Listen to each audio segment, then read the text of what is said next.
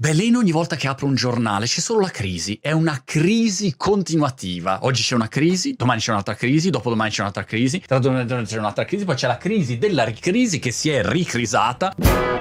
Sei in crisi? Faresti meglio a essere in crisi. Ma Pelin, che vita è? Da una crisi all'altra, in continuazione, in eterno. Se tu vivi in continuazione da una crisi all'altra, qual è il piano? Qual è la strategia? C'è un'uscita alla fine? C'è un'uscita dalla crisi? Oppure siamo sempre in crisi perenne, costante? È una tristezza questa narrativa mi infastidisce moltissimo, moltissimo. Però in generale costruisce un problema, secondo me, dentro al nostro essere lavoratore e non solo, anche personale, che è un problema di fiducia. Perché in sostanza come fai ad avere fiducia in te stesso se tanto c'è sempre una crisi? E allora basta, dici crisis as usual, si dice. Vabbè, però io voglio anche avere una via d'uscita, un momento diverso dove basta la crisi. Certo che me le gestisco, non le risolvo ma le gestisco, però almeno voglio avere una via per vivere in modo un po' diverso, avere un approccio lavorativo un po' diverso, godermi anche un pochino questa esistenza che dura 5 minuti secchi. E allora una buona lettura di questi giorni che dura 10 secondi è la newsletter di Patrick Mouratoglou, allenatore di tennis, che ormai leggo religiosamente, devotamente, Patrick, che parla di come avere fiducia in se stessi se sei un giocatore di tennis, ma si applica a tanti settori dell'esistenziale, lavorativo e non solo. Il primo consiglio che dà è che non esiste la fiducia in noi stessi a compartimenti stagni. Non è che non ho fiducia in me stesso nel lavarmi i denti, non sono proprio fiducioso nel lavaggio dei denti e poi allora 30 secondi dopo mi trasformo in un amministratore delegato o un fondatore di un'azienda super fiducioso in se stesso. Non è così. La fiducia in te stesso traspira in tutte le attività che fai. Se tu non hai fiducia in te stesso quando vai a fare un ordine al ristorante, è la stessa cosa, te lo porti dietro quel non fiduciarti.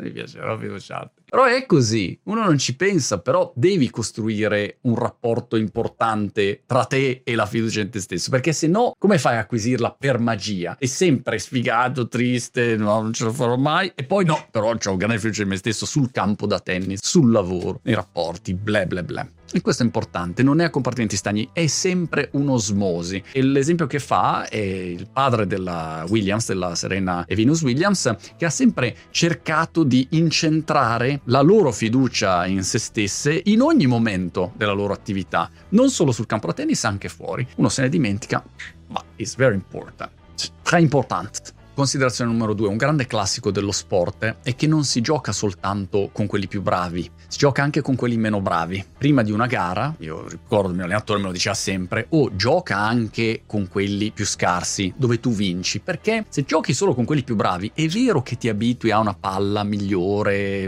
a un livello di difficoltà maggiore, però poi perdi un sacco. Quando vai in campo in torneo, non hai tanta fiducia perché perdi sempre, e a me è successo spesso questo, un periodo andavo in Germania ad allenarmi, perdevo sempre perché giocavo, capito, con dei fenomeni pazzeschi e tornavo, sì, ero migliorato tecnicamente ma non avevo grande fiducia. Quando sono tornato ho cominciato anche a allenarmi e a giocare delle partite in allenamento con gente più scarsa dove vincevo comodamente, ma questo mi aiutava un bel po', perché avevo fiducia, ero un giocatore che vinceva. Il suo mix è 70% con gente con cui vinci, 30% con gente con cui perdi, questo prima delle gare. È importante questo da considerare, perché se no sul lavoro, ad esempio, ti paragoni soltanto a dei fenomeni. Lanci la tua startupina, ma quelli sono dei fenomeni, ma quelli hanno preso il round mega di investimento, ma quelli hanno scalato in 75 paesi, ma quelli hanno preso il fenomeno, il talento, ma quelli, e basta. Basta, cerchiamo di paragonarci anche a quelli che invece non hanno magari ottenuto risultato, a quelli che neanche sono partiti con una startup, a quelli che non hanno fatto nulla di quello che abbiamo fatto noi. È un esempio stupido, sappiamo che paragonarsi agli altri non è mai una strategia, ti paragoni solo a te stesso. Tutte queste pippe mentali, frasi fatte, parole fatte che uno deve cercare di togliere per cercare di ragionare su quello che funziona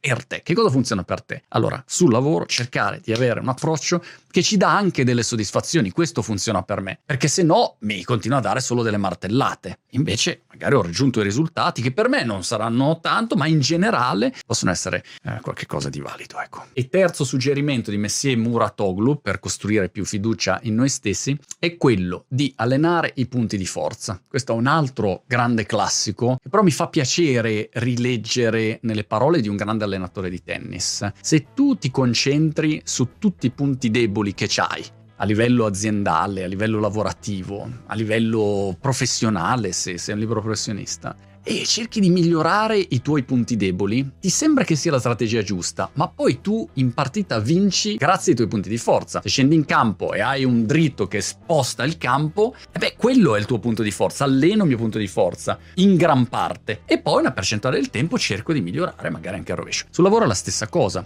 magari sei bravissimo a vendere e sei un asino della parte di contabilità.